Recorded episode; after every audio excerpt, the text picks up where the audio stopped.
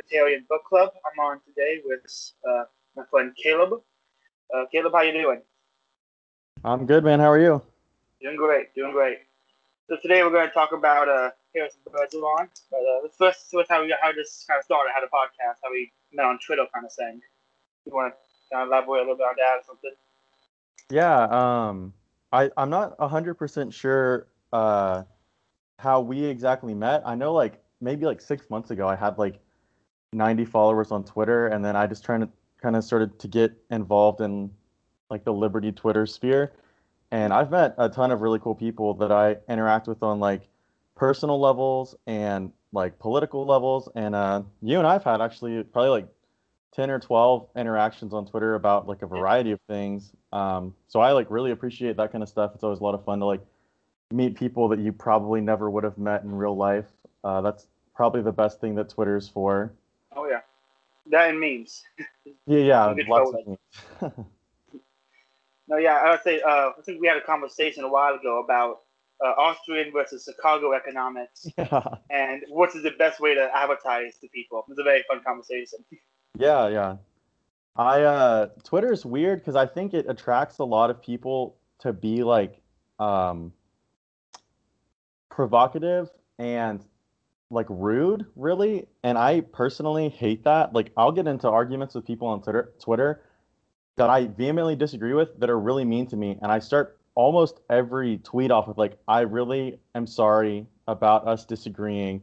So like when I meet someone that I actually like know there's like a foundational agreement about stuff, I have way more fun because I feel like I can be like more honest and more open and less like polite kind of. So I think that's kind of a cool thing that we've uh, experienced like discussing or debating like Chicago school or Austrian school economics. Yeah, no, it's been a lot of fun. So we're going over uh, Harrison Bergeron today. I'll put a link in the uh, description if anybody wants to go and read it. It's a very good short story, not too long, very good. It's about, uh, I would say it's a dystopian future made by a guy who's clearly an absurdist.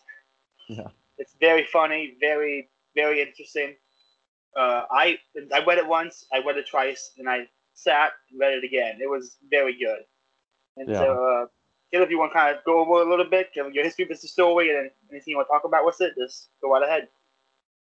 Yeah, um, so my history with the short story is actually bizarre. Um, a little bit of background about myself, actually. I graduated um, from Texas State University with a degree in English, and I, my emphasis was on creative writing, so I wanted to go into writing specifically short stories. Um, and kind of one of my later classes I took in that program, I had American literature, and so this is not going to be really a shock to anyone ever, but higher education is full of people that think that like classical Marxism is like right wing. Um, it's pretty dominated by uh, by left wing ideologues, and uh, I took a class from like a self-proclaimed uh, postmodernist and like third wave feminist who was born and raised in France, and she put this um, on the syllabus, this short story, uh, Harrison Bergeron, and I read it and I mean, like you, it's it's like five pages long, so it's easy to read like just back to back.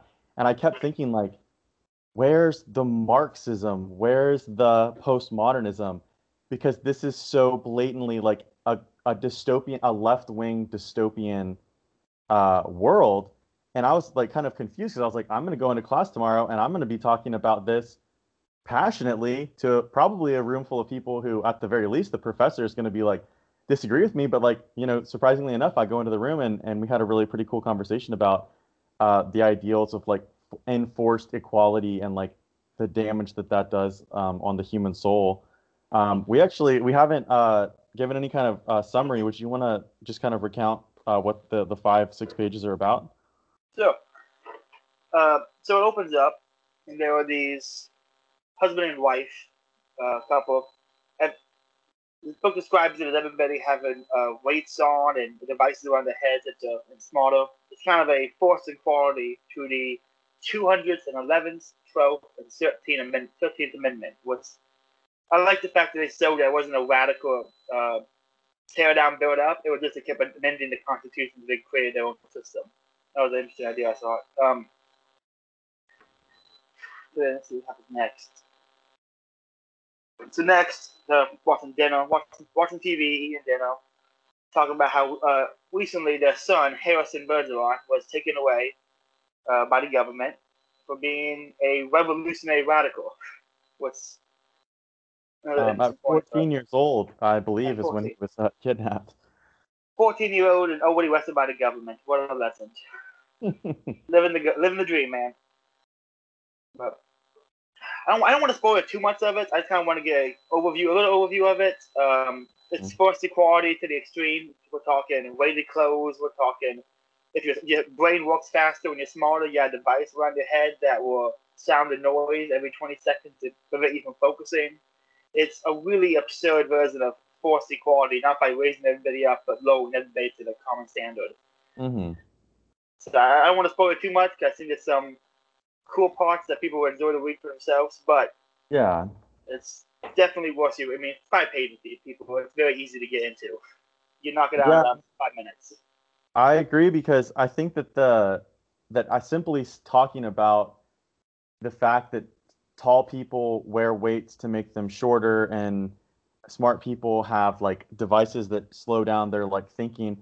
You don't actually have to talk much where we don't have to talk much about the uh the like climax or anything because that concept itself is so like self-explanatory and it it invites uh conversation and like imagination just by itself to think about a world that's so absurd that you're not allowed like i, I think the most um, profound example of forced equality is like one of the ballerinas is too beautiful so she wears like a mask to distort her face and uh, that reminds me actually uh, I, recently i've been going through and re uh, i reread free to choose by milton friedman and i'm rewatching the the accompanying pbs documentary Great and, uh, series. It's on Amazon. If anyone wants to check yeah, it out, Amazon Video. Highly yeah, recommend it. Amazon Video, and it's actually also on YouTube, so mm. it, it's really easy to watch. Um, and one thing that Milton Friedman talks about, and so it's worth noting that this short story was published in 1961. So this is obviously in the heat of the Cold War and um, the Cultural Revolution, and America is kind of slanting towards the left wing of the political spectrum. And so Harrison Bergeron talks about forced equality, and to go back to Milton Friedman, and one of the I think created equal is the name of the episode that I'm referring to. He talks about well, not everyone's equal. Obviously, Muhammad Ali, he's a great boxer, and one of the examples he uses, which is kind of funny, is he talks about a, uh, I believe, a model or an actress's legs, where he's like, well, we all enjoy Muhammad Ali's boxing, we all enjoy this actress's legs. Does that mean that we're not equal? Um, and Harrison Bergeron kind of expands on that uh, ideological foundation to its most absurd end possible. Oh, yeah, absolutely. It was a again. I was I was reading it, and all I could think of was like, this is someone took 1984, made it sort of, and made it an absurd take. I think not only explain how absurd the idea of true public equality is, but mm. the fact that the implementation of it would be ridiculous. I would say one of the quotes I put from the book that I really enjoyed was the mm. conversation between the uh, wife and George. I, I didn't write down the wife's name, but um, between wife and George and wife started saying, "You could just take it off sometimes. You know, you just be a, remove some beads from it to make it lighter." And then he mm. goes into this whole part like, if I got away with it, other people get away with it, right back in the dark ages immediately.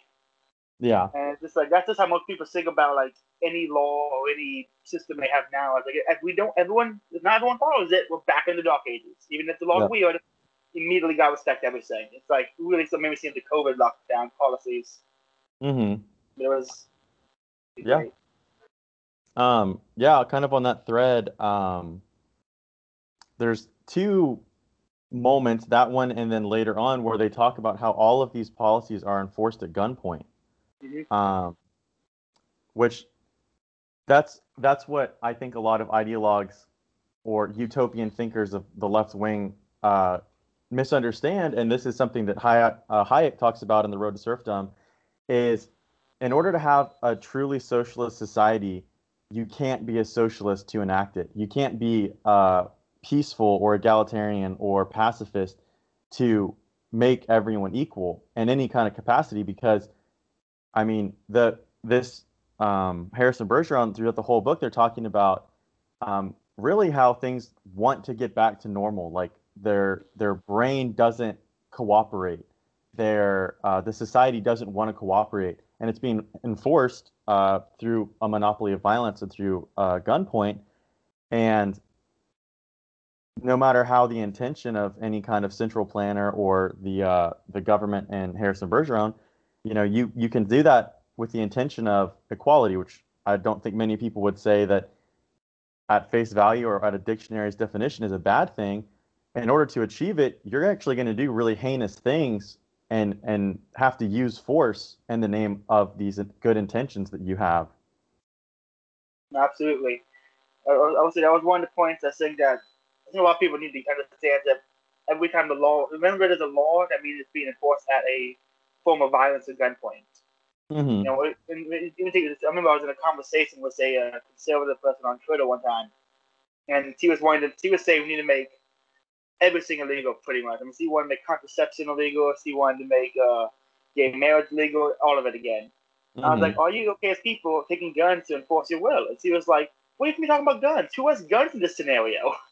yeah, like, well, people don't typically do someone else's uh, bidding unless there's there's some threat of violence. People don't think about that. Because ideas don't require force. You know, it's like a, something very basic, but most people just don't want to grasp that. It's, it's weird. Yeah, and uh, speaking like adjacent to that, one of the big themes of the short story is just completely pitting, and this is not uncommon in any literary capacity, but uh, it's just nature versus uh, technology and nature versus uh, automation, there's really few examples of times that Vonnegut talks about uh, anything natural, born, grown. Um, and the times that he does, he one exact specific example is he talks about when Harrison Bergeron rips the rips all the weights off of him, he snaps it like a piece of celery. Or the the woman, the Empress and, and Harrison are dancing and they look like deer. But everything else that's associated with this, you know, tyrannical authoritarian government is radios and it's uh it's technology. It's it's not natural. There's like and it's so it's really kind of cliche at this point to talk about nature versus technology, but I think that um, when you read a lot of more popular um, socialist or left wing um, literature, they make it seem like well, what's actually natural is cooperation and communal living, and they have this like idea of the hunter-gatherer society where it's natural to not, you know, have individualism or property rights or something. And Vonnegut just completely flips that around. Yeah, that was that was a nice thing, but I, I never really noticed it. People pointed it out, but you're absolutely right. It is very much a natural order versus unnatural order kind of thing. Using yeah. nature as a metaphor, it's very and that's, that's, that's thing you point out because now, now you said I see that when I think about the story, and it's a. It's, but did you ever watch the uh, short film they made of Harrison Bergeron on YouTube? No, actually, I haven't. It's very good. I watched it this morning because I was trying to get more uh, information on the story, mm-hmm. and I watched the uh, short story. Like a thirty-minute video, easy to knock mm-hmm. out. Really good, really good movie. They got good actors, good budget. It's I recommend anybody who's interested in the story after they read it, because you always read the story before the movie. Uh, yeah. Read the story, watch the movie, really puts it on a visual perspective. The they did they did they, they only changed like one thing and it was the ending. Oh wow! Um, but it's uh, definitely. I'll send I'll send you a link after. It reminds mm. me, uh, link. I wanted to. We think this is an absurdist thing. They did a true equality is a crazy thing. I'm gonna send you a photo on Twitter I'm gonna put this in the actual video. But we think of absurdism like this true idea of public equality really is absurdism, and then we see photos like the one I sent you and the one that's gonna be on the screen. Did you get it yet? Uh, no, I haven't. Or okay, here it is. Okay, yeah, actually, I've seen this before. Yeah, it's, everyone in the room is the same height because they they uh, are wearing stilts to be as tall as the tallest person. Exactly. It's a height equality. It's a, it's like this, this book was written. This story was written to be absurd as absurd, and then here we are actually seeing it happen almost. Just putting on stilts to make everybody the same height. But yeah, in this case, they're, they're raising people instead of lowering people, which is a little different, but still, it's pretty crazy. Yeah, but even in like this picture, you can think that like the most heavily discriminated against person in that room would be the shortest person, and you know it's like people aren't the same. That's that's actually like a incredibly useful and good quality of human human beings is like we're very different. And our diversity is really what's like i mean created prosperity in a lot of ways. Absolutely. Absolutely. Um so the also you seem to know a little bit about him what was his name again i, I didn't write it down uh, Kurt Vonnegut. I actually, so I I know about some of his work, but this is actually the only thing that I've personally read of his before. But uh, in that class that I took, I read a little bit about his uh, bibliography, and uh, but again, that was like four years ago, so I don't remember too much about it. Understandable, understandable. Um, I had, I had a question I wanted to ask you about the well. If you had to guess, what would be the 200th amendment out of the 225 they made? Oh man, um, you know that's actually a really good question. Uh, so I'm gonna pretend in my head that it's like so the the actually the first line of the of the story it says um, the year was 2081. So that's 120 years after the story was published. And I mean, kind of crazy to think that it is quite literally, uh, what, 60 years away from like this year. So we're like, we're halfway there. Um, and in the time, you know, from then to now, or from then to 2081, you know, some 200 odd amendments have been passed and I, I, I thought I was like, I wonder when they like abolished private property, or I wonder when they, you know, passed an amendment that like owning a Dr. Seuss book was punishable by death. Like, you know, you think at you know at a certain point, like if they're just passing amendments like that, there's absolutely no checks and balances in in the Congress, and like, man, that's a good question. There's got to be some really absurd ones along the way. You think? Yeah, because you got to think that they probably passed an amendment saying that, you know, well, physically speaking, you can never do a job that someone else couldn't do. Like, because you have to think that the, all of these absurdist rules about equality and your and body bodily autonomy, it started um, probably small. So like they probably said like, oh, well, we all have to be the same height, and then oh, we all have to be able to lift the same amount, kind of thing. Absolutely. I want to point out the uh, in the story there was the, the instance where the announce the uh, announcer the, or, or, the show couldn't even speak. He had a speech and he stutter. And mm-hmm. Hazel, Hazel, the name of the uh, the wife. He yep. tried. That's the big thing. He tried to do the best he could. It's what God gave him. He's get a nice way for trying so hard. It's just like, uh, I wish that's how it worked. Honestly, I would love to get a raise just for trying. Oh yeah, well that's I mean that's really if you boil down this this the themes of the story, it's like our intention is to make everyone equal. And I think to like an untrained ear, someone that hasn't, you know, watched 10 hours of Milton Friedman's documentary, you'd say, "Oh man, that's like that's an awesome idea." But uh, I, one example I heard is uh, I don't know if you have any siblings or not, but my sister and I, uh, when we were kids, and and let's say we had, you know, one thing, like like we wanted to both play with whatever. If we're arguing about it, our mom doesn't say, "Well, we'll get y'all both one." She says, "No, neither of y'all get to have it," and she takes it away. That's equality. That's actual equality. We none none of us have it. That's that's exactly. kind of the goal with what a, like capital or wealth or uh, property is. Well, we're not giving everybody enough to be Elon Musk. We're taking away from everyone to be you know dependent or or or just in poverty. Exactly, exactly. One of the things I really enjoyed about the book was um, when you first hear Harrison Bergeron wanting to overthrow the government. I'm like, oh, cool. He's like a hero. He's a free thinker. He's an independent. And he gets on stage. He's like, no, I am the best. I am great. Everyone now worships me. I'm the greatest man alive. it's well, like that's that's a. Go ahead. Go, go ahead. What was that?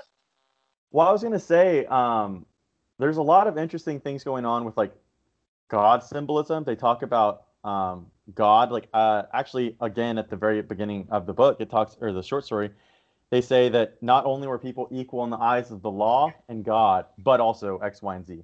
So there's this interesting uh, seed planted about um, not necessarily like, well, God exists and God X, Y, and Z, but in in uh, consistency with the Constitution or the Declaration of Independence, the ideal form of equality is equality before the law. Anything after that is unnecessary. And uh, for Harrison Bergeron to come out and say, I am I am an emperor, which I had forgotten that he said that. And um, when I read it, I was shocked, kind of like, "Whoa, you think this guy's going to be this egalitarian, like, and you know, we're going to set up communes and we're going to distribute wealth and we're going to make sure X, Y, and Z." But I think the way I'm choosing to interpret this, which is like the most Ayn Randian possible way, which most of the time ends up being like the most fun kind of way to interpret things. Um, it's him being like, I'm going to be the emperor of my own life. I'm going to be uh, the like I'm gonna define my own destiny. That's what he's saying by by saying I'm the emperor. But I mean that's an interpretation of my own. I actually had that wrote down. This is like an Ayn Rand hero type deal. That he is the he understands what his own greatness is and chooses to be tied down and literally bound by society in this case. Yeah, like it was, it's, really mean, missing of Ayn Rand in this story.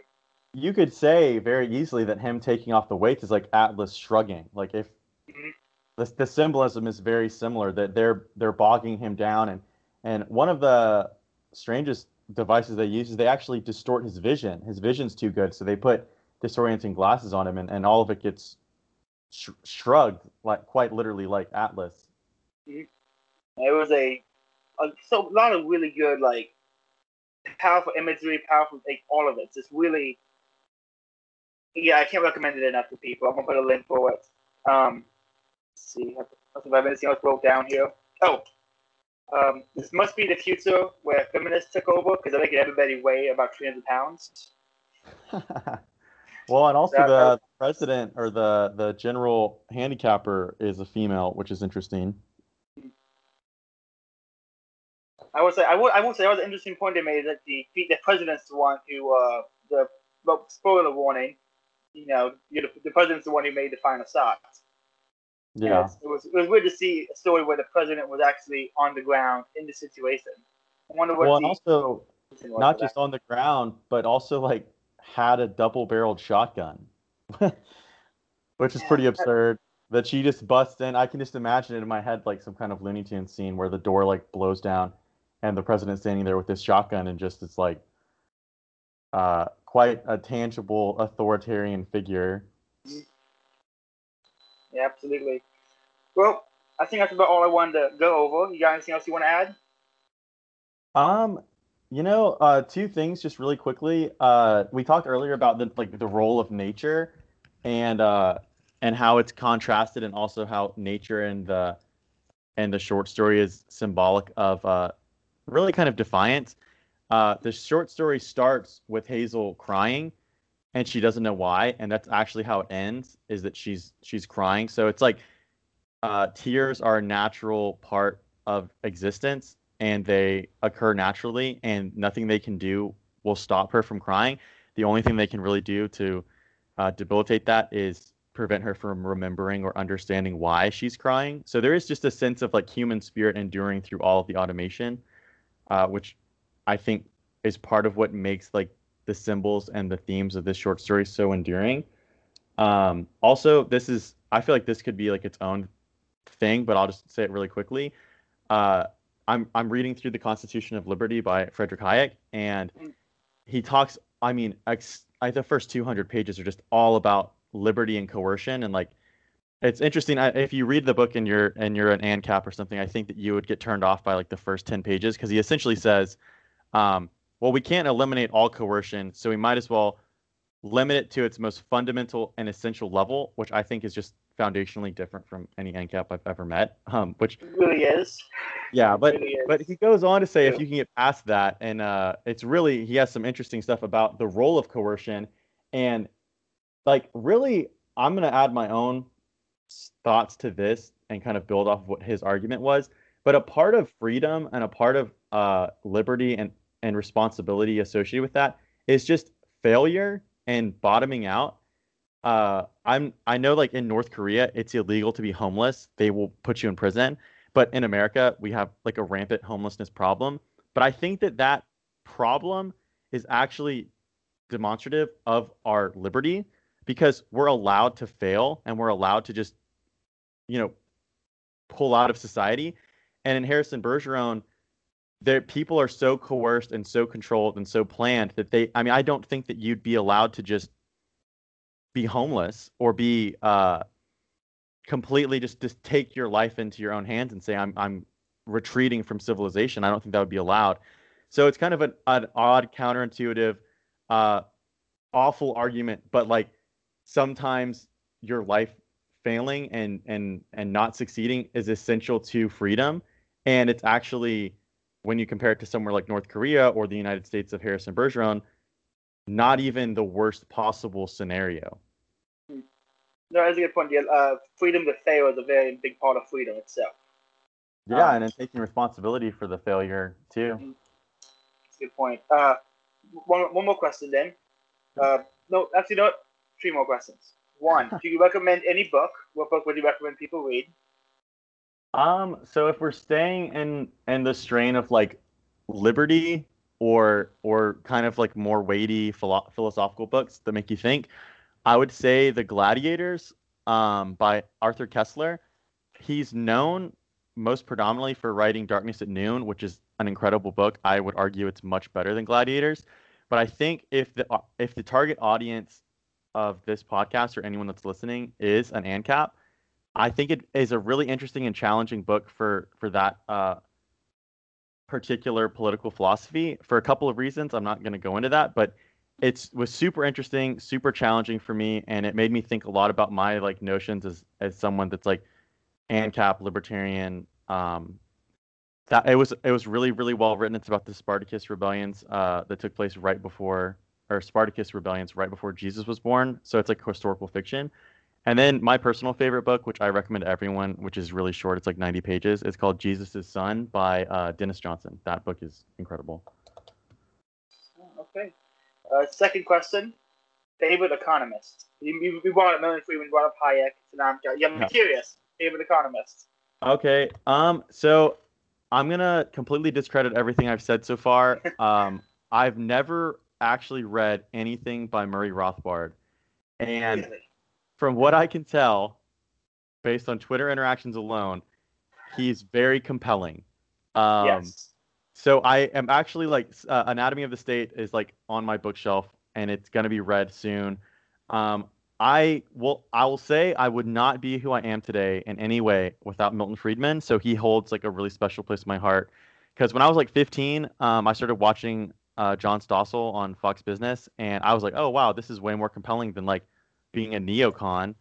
And uh, so I started watching him and reading him, and then I got into Thomas Sowell. And more recently, like maybe a year ago, I started reading Hayek. And I would say Hayek is probably my favorite um, economist, just because I think there's a level of realism and compassion in in his uh, diagnosis of like what's wrong with socialism or what's wrong with Keynesianism or centrally planned economies that I think is an outlier in in the field of like libertarianism, considering it is a philosophy dominated by someone like Ayn Rand, who's who I, I've read uh, the Virtue of Selfishness, and it's like I appreciate Hayek's uh, attention to the human suffering and, and his prescription for for human suffering makes sense to me a lot. So I would I would say Hayek. I, I agree with that. Uh, Hayek, I, I, when I read of Hayek, he's much less of a how I put this. I think Rothbard is much more of an idealist. He proposed mm-hmm. a system of an actual like ANCAP type system like mm. Hayek seemed much more like this is what's actually happening now, much more of a realist. Like, and like, no, we can't get rid of all forms of uh, coercion. You know, we have to have mm. courts or something. So I think uh, yeah. he's much more of a realist, which I think really is useful to read. You know, it's fun. To, it's fun to read Rothbard, but really Hayek is much more helpful. I think. Yeah, which I, I, I was really drawn to that when I read it because I like I, I was saying earlier about how I don't really enjoy getting into uh, beefs on Twitter or anything. It's like seeing an economist that is part of such I mean, if you look at memes about like the political compass, the the libertarian right is always like this brutal, just like no heart, you know, let let them eat cake kind of attitude. And uh, I think Hayek really, really challenges that, which I appreciate. Absolutely. Um, when, when you read Rothbard's Animated States, let me know because I'd love to have you on talk about that. It's one of my favorite books. It's the most okay. influential book I've ever read. It's yeah, good. I might be on here with a Rothbard T-shirt and Rothbard hat, and I'll and I'll be like, "Hi" after I read it. I, I made a T-shirt a while ago that says "Democracy is friends," and on the back it said "Read some Rothbard." And so I'm a bit of a bit of a Rothbard fanboy, yes. Okay, awesome. So, uh, let me ask you last question. Where can people find you on Twitter if they uh, want to follow you, see more of your inspiring weight loss journey, and uh, uh, other other cool takes and posts you make? Um, yeah. So my uh my Twitter is Grayson Wayne ninety five, which I had to look up. I completely forgot what my handle was. Um, that's if I if I'm mumbling or if that wasn't clear, it's uh Grayson, which is um the first Robin. I'm a big Batman fan. It's Robin. His name's Dick Grayson. Oh, So it's yeah. Grayson, and then it's Batman's last name, Bruce Wayne. So it's Wayne. So Grayson Wayne, and then I was born in '95, so '95. So now I gotta ask. Well, now you brought up Batman. So actually, now I have to ask: Dick Grayson your favorite Robin, or uh, you gonna go a different one? Well, um, so actually, it's funny. I think Dick Grayson's my favorite Batman. Uh, I don't know if you've Hmm. read any of the um, New 52 when- 2011. Uh, back in like 2011, the DC Comics did this Batman RIP story arc where they killed Batman. good. And I mean, it was like Dick Grayson was born in like 1939, and his whole arc is like becoming Batman essentially. And it finally was realized, and uh, and I really love all of those. There's a really great uh, series called Streets of Gotham, which uh, is not even really about him, but it's during that period. But my favorite Robin is actually Tim Drake, who does not get any love in any kind of Dude, media. same here. Same here. Tim Drake is the best Robin. He's the, he Yeah. figured out Batman's identity without watching TV. You know, Yeah, people he- ignore him, and he's awesome. people i mean if someone just watched like the big screen movies and even like the dc uh animated stuff they would be like tim who Don't- are you talking about jason or damian it's like no tim's the best robin he has He a bow staff he's awesome um, everyone should love tim drake that's walk, walk away from this harrison bergeron podcast knowing that tim drake's the best robin Oh, yeah, and every, also, if you listen to this podcast, you might as well go read that Batman story. Nightwing being Batman has some amazing moments. Like he's Yeah. talking to Alfred. And One scene, my favorite one, he's talking to Alfred about being Batman. He's like, "I hate the cape. First thing I got rid of was the cape. I can't, I can't, I can't have my Yeah. balance." It's a yeah really he uh, good about story. he's not he doesn't like how it throws off his weight that's why nightwing didn't have a cape Oh yeah, it's a really, if you really, if you, if you like Batman lore, Nightwing becoming Batman with Damian Wayne not really respected him, and the Yeah. whole, the whole story there, very good. Probably best Batman story I'd say the past past uh, ten years, maybe. No, when it come out. yeah Maybe- yeah i would say so Well, this has been a lot of fun. I hope to have everyone again talk about Rothbard or really. If they did, if want to come on, just send me a book. I'll go through it, and you can come on anytime you want. It's been a lot of Yeah, fun. man. I um I was in a graduate program for literature, and for a couple reasons, I'm not in it this semester. So I've been reading more than I ever have in my life, and talking about it less than I ever have in my life. So this was a lot of fun to come on and uh and kind of scratch that itch. But I could help. Yeah. Well, this has been the uh, Libertarian uh, Book Club. I hope everyone has a had a good time, and remember, go read Harrison Bergeron. It's really good. Goodbye, everybody.